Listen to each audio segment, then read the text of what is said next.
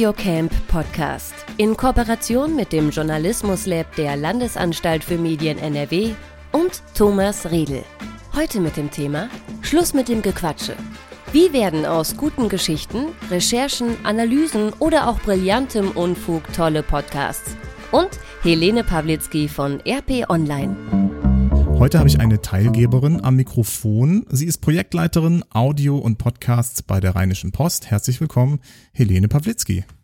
Teilgeberin, so hat mich ja noch niemand genannt. Cool.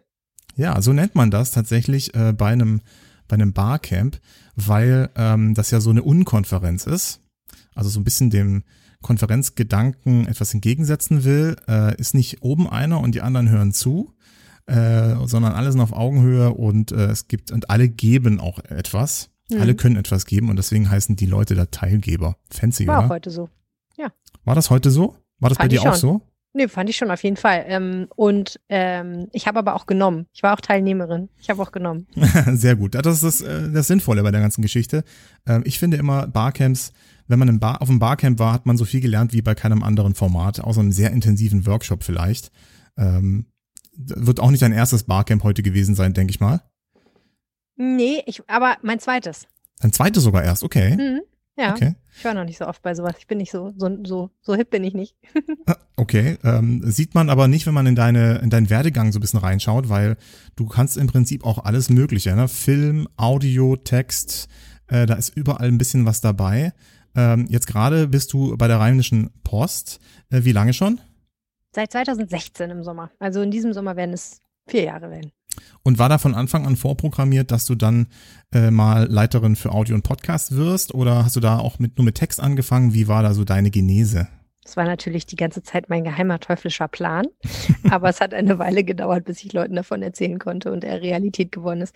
Ähm, ich habe angefangen bei der Rheinischen Post als Cross-Media-Redakteurin, also als Online-Redakteurin, die sich in erster Linie darum kümmert, dass die Geschichten, die in der damals noch reinen Zeitungsredaktion entstehen, auch ihren Niederschlag online finden, da auch gut aussehen und hoffentlich auch die ein oder andere multimediale Geschichte entsteht. Und das war schon so ein bisschen mein Fokus und ähm, deswegen bin ich auch eingestellt worden, weil ich eben Radioerfahrung hatte, weil ich im Volontariat beim WDR auch Fernsehen gemacht habe, weil ich auch ähm, ja äh, nicht im Fernsehen gearbeitet habe, aber äh, zum Beispiel Imagefilme mitgemacht habe ähm, und weil ich halt auch texten kann, also weil ich das auch gemacht habe. Und ähm, ja, das ähm, hat sich dann so ein bisschen dahin entwickelt, ähm, dass die Medien bei uns immer mehr zusammengewachsen sind, wie ja, glaube ich, fast überall. Und äh, ich habe relativ früh bei der Rheinischen Post auch angefangen, den Audiobereich mitzumachen. Also kurz nachdem ich da angefangen habe, ähm, ist der Nachrichtenpodcast Der Aufwacher entstanden dort.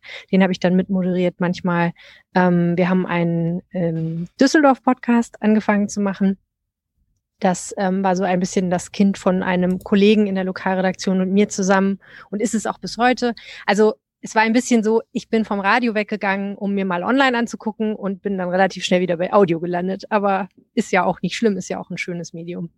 Ja, und ein, äh, ein Audio, das ähm, ja, das ja auch stark im Kommen ist. Also wir haben es äh, in den letzten Jahren gesehen. Jetzt äh, eigentlich war Podcast ja schon immer da, aber wuchs immer schön linear und langsam.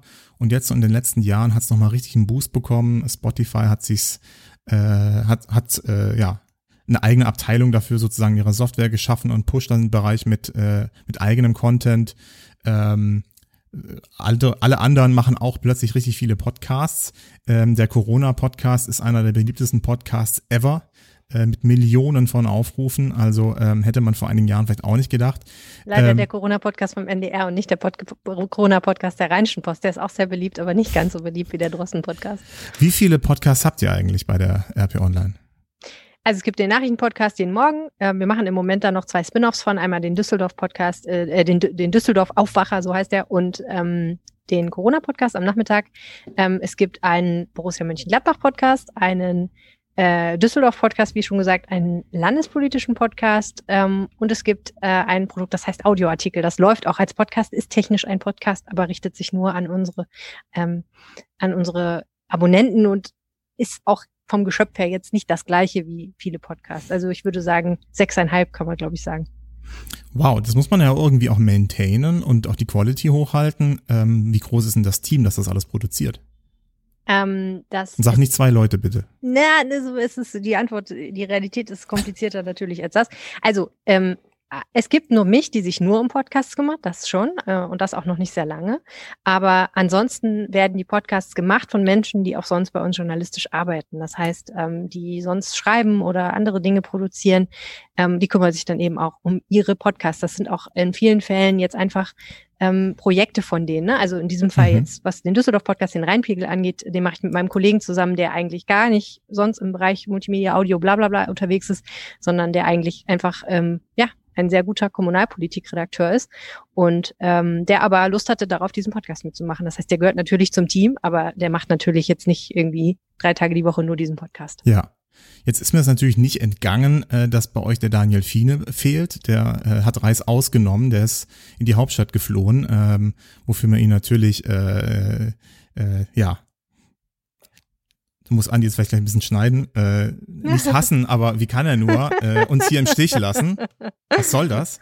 Ähm, das hat bei euch sicherlich auch eine Lücke hinterlassen, weil er war ja sicherlich auch eine Rampensau im Podcast-Bereich, hat auch produziert ohne Ende.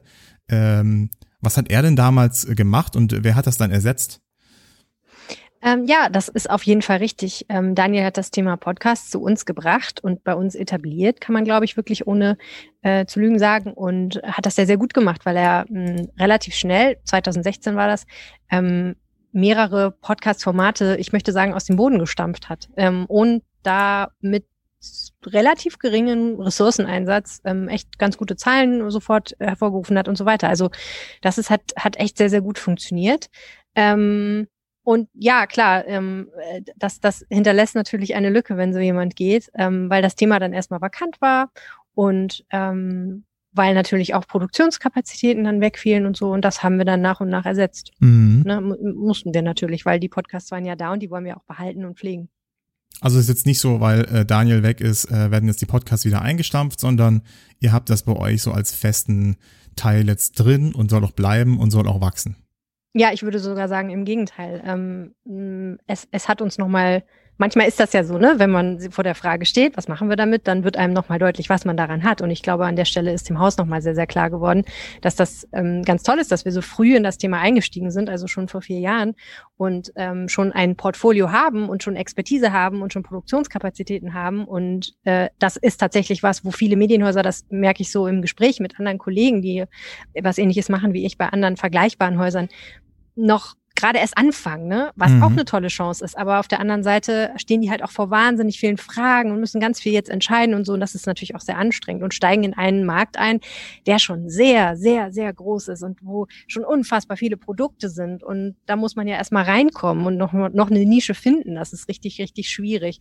Also so gesehen würde ich sagen, ähm, wir haben uns eher noch mehr für das Thema Podcast interessiert. Und ähm, was man vielleicht auch nochmal sagen kann, ist, Daniel Fiene war ja nicht hauptamtlich Podcastbetreuer, sondern der hat sich um Audience Engagement Management gekümmert, eigentlich hauptamtlich, ne? Mhm. Und hat Podcasts, was unfassbar ist, so nebenher mal eben auf die Reihe gekriegt, ganz mhm. toll. Ähm, ja, und jetzt, jetzt haben wir halt gesagt, okay, also wir, wir, wir messen dem aber die Bedeutung bei, dass wir dafür auch eine eigene Person, nämlich mich sozusagen haben, die sich ähm, darum kümmert, weil wir glauben, dass bei allem Hype, wo ich auch mich frage, was daran ist Hype, was daran wird irgendwann wieder nachlassen, was daran ist wirklich nachhaltig. Das muss man, glaube ich, immer so ein bisschen mitdenken. Mhm. Ähm, ist uns aber doch klar, dass es ein, ein Zukunftsmarkt ist und ähm, wir da noch lange nicht alles erschlossen haben, was ähm, an Potenzial da ist. Ja, jetzt steckt ihr in der Situation, in der vorteilhaften Situation, dass ihr nicht von, ganz von vorne anfangen müsst, sondern Ihr habt schon einige Podcasts, die seit einigen Jahren auch laufen, auch gut laufen. Und äh, du bist jetzt hier zum Audiocamp eigentlich mit einer Frage gekommen, mit einer Luxusfrage sozusagen. Äh, um was ging es denn da genau? Es ging um die Frage, ähm, was wir machen können, um den Aufwacher, also den täglichen Nachrichtenpodcast, noch besser zu machen was wir tun können, damit dieser Podcast zu einem wird, bei dem man, wenn man erstmal angefangen hat, ihn zu hören, nicht mehr aufhören will, weil man sagt, der nützt mir wahnsinnig viel, ich höre den so gerne, ich muss den hören, weil meine Kollegen alle den hören und ich mitreden will, mhm. dass ich gar nicht mehr aufhören kann damit. Und äh, wie bist du da rein in die Session? Also wir sind jetzt sozusagen live beim Audiocamp jetzt hier mit dabei und tauchen so ein bisschen in die Session ein. Äh, was war deine Strategie? Wie hast du das Projekt oder das Problem auch vorgestellt? Ja, also ich habe relativ schnell festgestellt, dass nicht alle natürlich, die daran teilgenommen haben, ähm, den Aufwacher schon kennen und selber schon mal gehört haben. Deswegen habe ich erstmal so ein bisschen erzählt, was ist das eigentlich für ein Format, wo kommt das her, seit wann machen wir das, ähm, wie ist das gestrickt, damit man so eine grobe Vorstellung hat. Ähm, und ich habe dann gesagt, okay, wir wissen, wir sind damit schon sehr erfolgreich, aber wir wollen ganz gerne ähm, an die Zahlen eigentlich am liebsten noch eine Null dranhängen. So kann man mhm. ja mal mhm. machen. Mal gucken, ob das klappt. Aber ähm, wir, ne, es ging dann um die Frage, wir haben bestimmte Ziele damit. Wo gehen wir damit hin? Also und wie, wie vor allen Dingen können wir das erreichen? Das ist der eine Teil gewesen, dass ich äh, mal erzählt habe, was wir an, machen wollen, um ähm, das Produkt besser zu machen. Wir wollen versuchen, einen etwas anderen Weg zu gehen als sonst. Wir wollen nicht so instinktgesteuert und äh, von uns auf andere schließend und gucken, was wir hier noch so rumliegen habend, ähm, ein neues Produkt oder eine, ein Relaunch machen, sondern wir wollen wirklich mal nochmal ein bisschen Marktforschung machen und gucken, was sagen denn die Leute und ähm, was können wir daraus ableiten darüber, was eigentlich noch für eine Nische gibt oder was für eine Innovation eigentlich noch gebraucht wird. Und das hat, hat mich einfach interessiert, was sagen die Teilnehmer dieser Session dazu und ähm, ja, was, was erscheint Ihnen an diesem Weg logisch? Wo würden Sie sagen, oh, da könnte man aber noch das und das und das machen? Weil für mich ist das auch ein neuer Prozess und ich bin super gespannt, äh, wie das mhm. klappt. Und die andere Sache war einfach, ich wollte einfach ganz gerne von den Teilnehmern wissen, wenn die so einen Podcast ähm, erfinden dürften für sich. Also den Podcast erfinden dürften, auf den sie mega Bock haben und von dem sie sagen, boah, das ist der, der mir in meinem Alltag wirklich weiterhilft und wo ich wirklich Lust drauf habe, den zu hören. Welcher wäre das dann? Und was müsste der haben, damit er so ist? Also was wäre eigentlich das Nonplusultra daran? Ja. Ähm, was war denn bisher so äh, das, warum äh, die äh, Hörer den Podcast gehört haben? Was, äh, was denkst du denn war die große Stärke eures Podcasts? Ganz ehrlich, ich weiß es nicht. Ich kann da nur drüber mutmaßen. Das ist halt so ein bisschen das Problem beim Podcasten. Ich kann dir sagen, wie viele Menschen den hören. Ich kann dir auch ein bisschen was darüber sagen, was das für Leute sind. Ne? Mhm. Frauen, Männer. Wie viele Leute hören euch denn? Wie viele uns hören? Mhm. Ähm, also wir haben so am, am, am Downloadzahlen haben wir so fünfstellig im Monat. Mhm. Ähm, aber also für, für einen Podcast, der täglich erscheint, ist das natürlich dann auch nicht so fürchterlich viel. Ne? Ähm, und wir haben so ein paar, paar demografische Daten von einer Umfrage, die wir mal gemacht haben und von Spotify und so. Also, ne, was verdienen die Leute und was für einen hm. Bildungsabschluss haben die? Keine Ahnung. Was hören die noch für Podcasts? Ähm, alles ganz spannend, aber das sagt mir natürlich überhaupt nichts darüber, warum hören die diesen Podcast? Und vor allen Dingen auch, wann hören die diesen Podcast? Und an welcher Stelle, also an welcher Stelle steigen sie aus, das, das kann man ja ungefähr wissen. Und da stelle ich immer wieder fest, eigentlich sind alle unsere Podcasts da relativ gut. Also die werden ziemlich weit durchgehört, ähm, was mich immer wieder erstaunt, weil wir machen auch teilweise sehr lange Folgen. Ne? Also mhm. jetzt nicht vom Aufwacher, aber von den anderen wöchentlichen Podcasts, die sind gerne auch mal eine Stunde lang manchmal. Und ähm, aber ne, also warum die den hören und auch in welcher Situation die den hören und was die vor allen Dingen wollen. Also was ich habe neulich einen guten Satz gelesen irgendwo. Ähm, man muss sich fragen, was ist eigentlich der Job, für den wir angeheuert werden? Also ja. was ist eigentlich der Job, den die Menschen, die den hören, erledigen müssen? So, sie wollen sich unterhalten, sie wollen sich ablenken, sie wollen sich informieren, sie wollen Zeit überbrücken, sie wollen ein bestimmtes Thema wissen, sie wollen, keine Ahnung, was ist eigentlich der Job, äh, den die erledigen müssen und den die dann an uns auslagern? Welchen Job erfüllen wir für die? Und ich weiß es nicht. Das ist das, was die sogenannte Job Korrekt. Genau, sehr beliebt in der genau sehr beliebt in der Produktentwicklung und im Grunde macht ihr das ja auch gerade. Also das, ähm, genau. ich, ich habe so das Gefühl, ihr tastet euch da so dran und versucht jetzt erstmal ein bisschen Research zu machen und dann zu gucken, okay, wie können wir das Produkt jetzt weiterentwickeln? Habt ihr den, habt ihr denn die Zuhörer jemals gefragt? Also ich meine, man kann ja im Podcast mhm. sagen, liebe Zuhörer, wie fandet ihr das? Äh, schreibt uns an redaktion.rponline.de. Klar, haben wir. Ähm, es gibt, äh, es, es, gab ähm, eine Umfrage, die wir gemacht haben, richtig, mhm. ähm, wo das auch vorkam. Ähm, und es gibt, also das machen wir natürlich. Also jetzt zum Beispiel gerade machen wir den Coronavirus-Podcast ähm, und die Frage ist, äh, wie machen wir denn jetzt eigentlich damit weiter? Ne? Weil Coronavirus gibt es natürlich noch und ist noch nachrichtenträchtig und so, aber es ist nicht mehr so, dass man jetzt sagen muss, wie es mal vor ein paar Wochen war, mhm. jeden Tag so drei Pressekonferenzen von Ministern, über die man berichten kann. Das heißt, irgendwann wird der Punkt kommen, wo die Nachrichten einfach weniger werden und vielleicht auch die Notwendigkeit für so einen Podcast zum Thema Coronavirus nicht mehr so groß ist. Machen wir den weiter? Machen wir den anders weiter? Ähm, stellen wir den ein? Wir haben festgestellt, dass dieser Slot äh, zwischen 17 und 18 Uhr offensichtlich schon irgendwo Nerv trifft, denn der läuft ziemlich gut, der mhm. Podcast. Mhm. Und wir wissen jetzt auch zum Beispiel nicht so genau nur wegen Corona oder auch, weil es einfach eine gute Zeit ist fürs Podcast hören. Also wir fragen dann natürlich schon. Aber ich muss immer wieder sagen, der Rücklauf ist nicht so riesengroß. Also gemessen an der Zahl der Leute, die uns offensichtlich hören, melden sich auf solche Fragen relativ wenig Leute zurück. Und ich glaube, das hat auch was damit zu tun, das stumpf zu fragen, was wollt ihr eigentlich? Eine sehr schwer zu beantwortende Frage ist. Denn wenn man mich das fragen würde, könnte ich es wahrscheinlich auch nicht sofort sagen. Und ich bin ja schon sozusagen in dieser Gedankenwelt des Produktdesigns ja, und, und ja. der journalistischen Produkte drin. Ähm, ich glaube, es ist meine Aufgabe und es ist die Aufgabe aller Medienschaffenden, sich dem anzunähern, was eigentlich der Alltag von Menschen ist, die Podcasts hören wollen und dann selber mal ein bisschen einen cleveren Gedanken zu entwickeln. Das ist ja eigentlich der Job, ne? Deswegen ähm, kann ich mir schon vorstellen, dass die Tatsache, dass wir nicht so viele Antworten auf die Frage, die konkrete Frage, was was gefällt euch daran, was gefällt euch daran nicht haben, ist einfach, weil das vielleicht die falsche Frage ist, ne? Ja, diese Frage sollte man eigentlich nie stellen. Ne? Also in der Produktentwicklung, wenn es jetzt um eine App oder so geht, dann würde man das eher nicht tun, sondern man würde eher fragen, wie lebst du, wie sieht dein Alltag aus und dann verstehen, welche Rolle etwas spielen könnte. So, ne? genau. Ne? genau. Ja, du hast du hast in der Session ähm, ein kleines Spiel gemacht. Ähm, um was ging es da genau? Du wolltest da was herausfinden, glaube ich.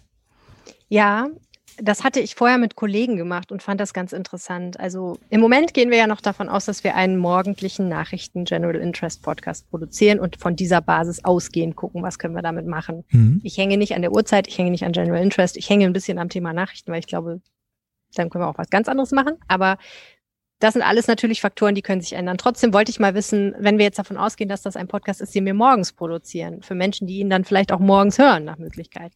Was ist das eigentlich für eine Situation, in der sie diesen Podcast antreffen? Und deswegen habe ich die Teilnehmer gebeten, ihre Kameras auszuschalten, äh, ihre Mikrofone auch, und sich einfach mal kurz, und ich glaube, die Übung war vielleicht vier Minuten lang, sich ein paar Fragen anzuhören und sich gedanklich in ihren Morgen zu begeben und da mal so durchzuwandern und zu gucken, wenn ich daran mich erinnere, wie morgens das ist, was sind eigentlich die Dinge, die mich, was höre ich, was sehe ich, was fühle ich, wer ist da noch, was interessiert mich, was habe ich für Bedürfnisse.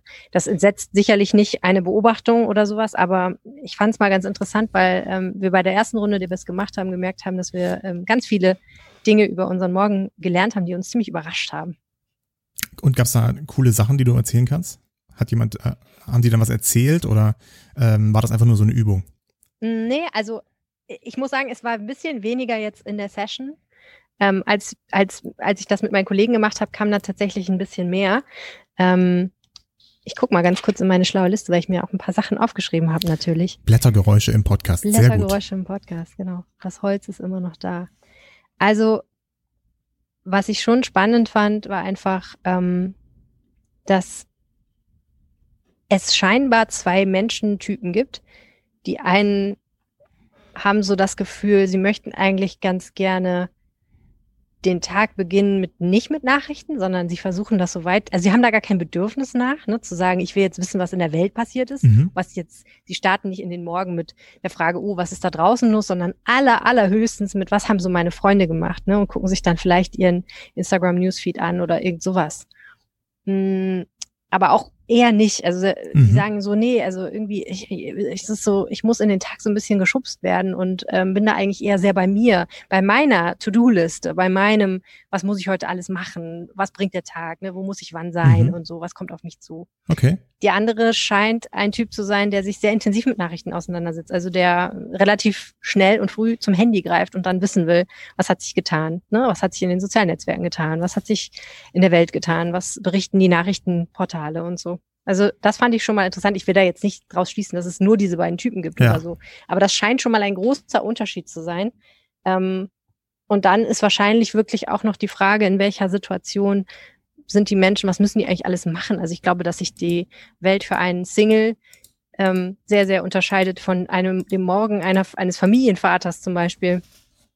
Oder ja. jemand, äh, der, der, der gar nicht zur Arbeit gehen muss, weil er zum Beispiel schon in Rente ist oder so, hat natürlich einen ganz anderen Morgen als jemand, der weiß, ähm, ich muss heute, ich habe heute 86 Termine und ich muss vorher noch den Abwasch erledigen. Und dann sind Podcast-Hörer ja meist auch Leute, die irgendwie auf dem Weg sind. Also ein Teil der Leute, die Podcast hören morgens, sind irgendwie in der Bahn äh, unterwegs und, und pendeln zur Arbeit so, ne?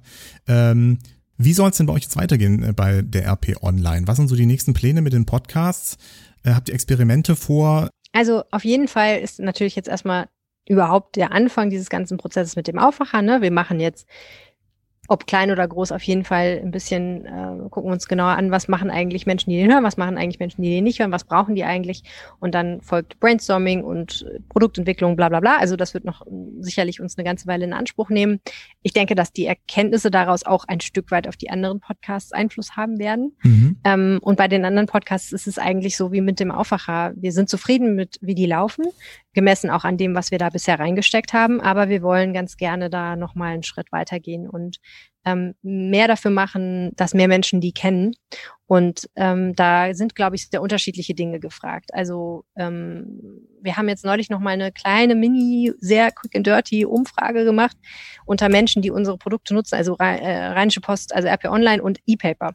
Mhm. Und haben festgestellt, dass von denen selbst, obwohl wir gefragt haben, ziemlich in einem Audioumfeld, also so in ungefährer virtueller Nähe der, der, des Audioangebots, stellte sich raus, dass nicht fürchterlich viele Menschen wissen, dass wir überhaupt Podcasts machen. Mhm. Und gar nicht so viele Menschen diese Podcasts hören. Und das bedeutet auf der einen Seite, wir haben ein wahnsinniges Potenzial alleine schon unter unseren Nutzern, die wir schon haben. Wir müssen uns echt darum bemühen, die Podcasts denen sichtbarer zu machen. Offensichtlich wissen die nicht mal, dass die existieren. Was komisch ist, weil wir präsentieren die natürlich auf RP Online, aber vielleicht nicht auf, der richtige, auf die richtige Weise. Und wir arbeiten da an verschiedenen technischen Lösungen, damit das schöner und äh, besser mhm. und professioneller und einfacher zu benutzen ist. Ähm, genau, und dann ist noch die Frage so, was gibt es eigentlich noch für Gruppen, die wir ansprechen können? Denn für uns ist natürlich auch immer interessant, mit Podcasts Leute anzusprechen, die auch noch gar nichts mit der Rheinischen Post zu tun haben. Und ich glaube, da gibt es auch noch ein großes Potenzial. Ähm, ja, und da müssen wir, glaube ich, einfach gucken, wie weit kommen wir mit den Bordmitteln, die wir haben. Ein Ding, das mich immer sehr umtreibt, ist die Tatsache, dass wir natürlich in einem Markt uns bewegen, wo, wo gerade nicht journalistische Podcasts wahnsinnige Aufmerksamkeit bekommen ja. und die eigentlich wirklich großen Killer sind. Und dagegen anzustinken mit einem journalistischen Produkt, was nicht auf wahnsinnige Unterhaltsamkeit angelegt ist, das ist immer interessant, finde ich. Also die Frage, wie, wie unterhaltsam müssen unsere Podcasts eigentlich ja. sein, damit sie überhaupt bestehen können? Wie unterhaltsam dürfen sie sein, damit sie noch journalistisch sind? Und ähm, ja, gibt es da überhaupt eine Chance, eine Reichweite zu erreichen, die für Werbekunden relevant und interessant ist. Das ist für mich jetzt im Moment interessant. Ja. Ich meine, wenn man mal so Richtung Zeit äh, online schaut, die haben ja auch ein riesengroßes äh, Podcast-Angebot. Ähm, da haben die natürlich ein so ein Zugpferd, ähm, das ist der unendliche Podcast, äh, wo sie sich Superstars einladen. Also alles gesagt, ne? Alles mhm. gesagt, genau. Äh, und ähm, das zieht natürlich ohne Ende. Ich glaube, ich glaube, wenige Prozente ziehen das tatsächlich bis zum Schluss durch. Und nur die Hardcore-Fans hören sich das wirklich bis zum Ende an. Aber ähm, ich glaube, das ist so eine Idee, die die hatten, die einfach wirkt. Ja, sie mhm. ist halt sehr, sehr sichtbar und ähm, durch die Stars, die da drin sitzen, also durch die berühmten Leute, die da drin hocken, ähm, natürlich auch durch die beiden Chefredakteure, durch das Format selber. Ähm, sowas habt ihr natürlich jetzt auch noch nicht. Ihr wart sehr funktional, sehr pragmatisch und journalistisch, was gut ist. Aber ich glaube, wenn ihr dann ähm, fragt. Ja, auf jeden Fall. Ja, also, also absolut, du hast vollkommen recht. Ich, ich, was ich auch noch dringend sagen muss und was ich vorhin nicht gesagt habe, ist, dieser ganze ausgeklügelte Produktentwicklungsprozess, ne, der sich an ganz viel schlauen Menschen äh, aus Marketing und Design orientiert. Ich lese mir das immer durch und ich denke mir, ja, Wahnsinn, das ist auch toll, dass man das so systematisch machen kann. Es ist vollkommen überhaupt gar nicht meine normale Herangehensweise. Normalerweise habe ich äh, beim Autofahren oder unter der Dusche irgendeinen Geistesblitz, den ich dann für die genialste Idee aller Zeiten halte und denke, oh, äh, das müssen wir unbedingt machen. Und dann kann ich ja nichts anderes mehr denken und mhm. habe schon im Kopf das fertige Konzept, bevor ich überhaupt einmal mit irgendjemandem darüber geredet habe, ob es vielleicht eine gute oder eine schlechte Idee sein könnte. Ähm, also ist ganz neu für mich. Ich glaube aber natürlich, man muss echt aufpassen, dass man in diesem ganzen durchgestylten Prozess nicht vergisst, dass eine gute Idee und ein beknackter Fehler, den man macht, der dann aber sich als genial herausstellt, viel, viel wertvoller ist als, also, ne? Ja ich, ich glaube, was natürlich man stimmt es, was ne, was man immer sagt, so Kreativität ist 99% Perspiration, 1% Inspiration. Also man muss auch hart arbeiten, um eine geile Idee zu haben, die mhm. dann auch wirklich marktreif werden kann. Aber auf der anderen Seite äh, musst du die 1% halt auch haben und dafür musst du auch einfach mal vom Prozess abrücken. Und die wirklich wirklich tollen Innovationen sind natürlich die, an die keiner vorher geglaubt hat und wo alle gesagt haben, du spinnst doch, das kann nicht funktionieren. Das sagt uns alle Marktforschung, dass das nicht geht und die dann aber doch funktioniert haben. Ich glaube, ich glaube, Zeit, entschuldige bitte. Ja, alles gut. Dieser Podcast, alles gesagt, ist ein super Beispiel dafür, weil wenn ich äh, zu irgendjemandem hingehen würde und sagen würde, hey, lass uns mal einen Podcast machen, der keine Länge hat, der erst aufhört, wenn alles gesagt ist und das können auch acht Stunden sein, dann würden mich ja alle angucken und sagen, du hast nicht mehr alle Tasten im Schrank. Das will kein Mensch hören und mhm. das will auch niemand bezahlen. So. Das stimmt, genau. Ähm, aber was ich total spannend finde, ist, dass ihr praktisch gerade in der Situation seid, wo ihr vielleicht beides machen müsst. Also ihr habt Produkte, die sind im Prinzip schon etabliert. Ihr wollt die jetzt aber noch weiter nach vorne bringen. Ihr wollt irgendeine Art Growth-Strategie da anbringen. Ihr wollt das da, ihr wollt die noch optimieren. Da könnt ihr im Prinzip hier das ganze Repertoire der ähm, äh, der Produktentwicklung dran abarbeiten, ja, also äh, AB-Tests machen, ihr könnt gucken, wie könnt ihr die noch besser auf der Seite platzieren, ihr könnt unterschiedliche Themen ausprobieren, ihr könnt Uhrzeiten ausprobieren und so weiter und so fort. Da kann man jetzt so ein bisschen ran und einfach rumoptimieren, sage ich mal, ja. Und dann gibt's die andere Seite, neue Dinge machen, ja. Ihr habt so einen Slot zwischen 17 bis 18 Uhr. Äh, Im Grunde ist das der, äh, der Wissenschaftsslot vielleicht. Äh, da habt ihr einen Corona-Podcast gehabt und ihr habt gemerkt, cool, da können wir vielleicht ähnliche Themen platzieren. Ja, let's try it, ja. Also man muss da auch nicht rational irgendwie ähm, dann neues Produkt erst entwickeln, sondern testen, ja. Also schnell quick and dirty ein Produkt machen, kleiner MVP raushauen, gucken, wie die Leute reagieren und dann vielleicht auch schnell wieder absetzen, ja, wenn man merkt, klappt nicht. So. Ja, aber wie, wie also würdest zwei verschiedene du das mit Dinge. dem Podcast machen? Also, weil ähm, ein Podcast muss man ja auch einfach sagen, wächst ja nicht von heute auf morgen in der Regel so, Mhm. ne, sondern du musst ja erstmal ein paar Episoden machen und vielleicht eine Weile dafür Promo machen, bevor die Leute drauf kommen. Ähm, äh, Verträgt sich das mit Quick and Dirty? Das ist eine sehr gute Frage, auf die ich keine Antwort habe. Ich weiß nicht, ob, Schade. es, ob, ob sozusagen die, das ähm, mich jetzt interessiert. ob dieses Weil ich klassische mir auch die Frage. Ja, aber dieses klassische Testing, ja, ich mache irgendein Produkt, werf's in den Markt und dann kriege ich eine Response drauf. Äh, das klappt natürlich nicht ganz so. Ähm, ich glaube, bei, äh, bei Podcast könnte man so etwas machen wie ähm, äh, sich gegenseitig zu empfehlen. Also ich hab, wir haben einen neuen Podcast, schaut doch mal da drauf.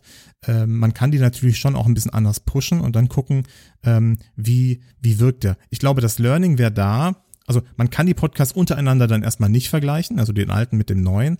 Aber ich glaube, was man tun kann, ist, wenn man mehrere Podcasts schon mal so gelauncht hat, bekommt man dafür, Gefühl dafür, wie so die Anfangsresponse ist. Und wenn dann Mhm. mal einer dabei ist, der viel krasser res also respondet, ähm, dann, äh, dann ist es der. Ja, also dann weiß man vielleicht, okay, der hat besser funktioniert als die anderen. Also man muss Mhm. sozusagen erstmal erstmal kennenlernen, wie das ist. Also welche Response bekommt man sozusagen, wenn man zum ersten Mal einen neuen Podcast launcht.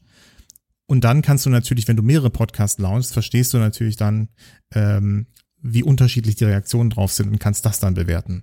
Ne? Absolut. So könnte man es vielleicht machen. Gut, ähm, Helene, was äh, haben wir denn alles, was in deiner Session hier beim Audiocamp Podcast vorkam, abgedeckt? Oder wie, wie war das denn für dich hier auf diesem Audiocamp? Ich hoffe, dass wir alles abgedeckt haben, weil ich habe gerade mit Schrecken auf die Uhr geguckt und festgestellt, dass in 20 Minuten mein Zug fährt. Also ich muss Mhm. jetzt ganz, ganz schnell weg, aber ich glaube schon, dass wir es haben. Ähm, für mich war es total interessant. Ähm, ich fand es cool, dass so viele Leute mitgemacht haben. Ähm, es waren super unterschiedliche Leute dabei. Das hat mir sehr gut gefallen und die Stimmung war unglaublich nett, was ja auch Mhm. nicht selbstverständlich ist, wenn es im virtuellen Raum stattfindet. Auch nicht, wenn es nicht im virtuellen Raum stattfindet. Aber das fand ich wirklich cool, äh, dass relativ schnell so eine sehr gemütliche, nette Atmosphäre aufgekommen ist. Wenn man dich äh, noch irgendwie kontaktieren will, wie geht das? Äh, auf verschiedensten Wegen. Äh, gerne per Mail helene.pawlitzki.rheinisch-post.de. Ihr könnt mich auch antwittern, at Helene Pawlitzki. Super, das war Helene Pawlitzki, Projektleiterin Audio und Podcast der Rheinischen Post, hier beim Audiocamp Podcast. Vielen Dank, dass ihr zugehört habt und wir hören uns bei der nächsten Episode wieder. Bis dann, ciao. Ciao. Das war der Audiocamp Podcast. In Kooperation mit dem Journalismus Lab der Landesanstalt für Medien NRW und Thomas Riedel. Weitere Informationen zum Audiocamp findet ihr auch auf der Webseite www.journalismuslab.de.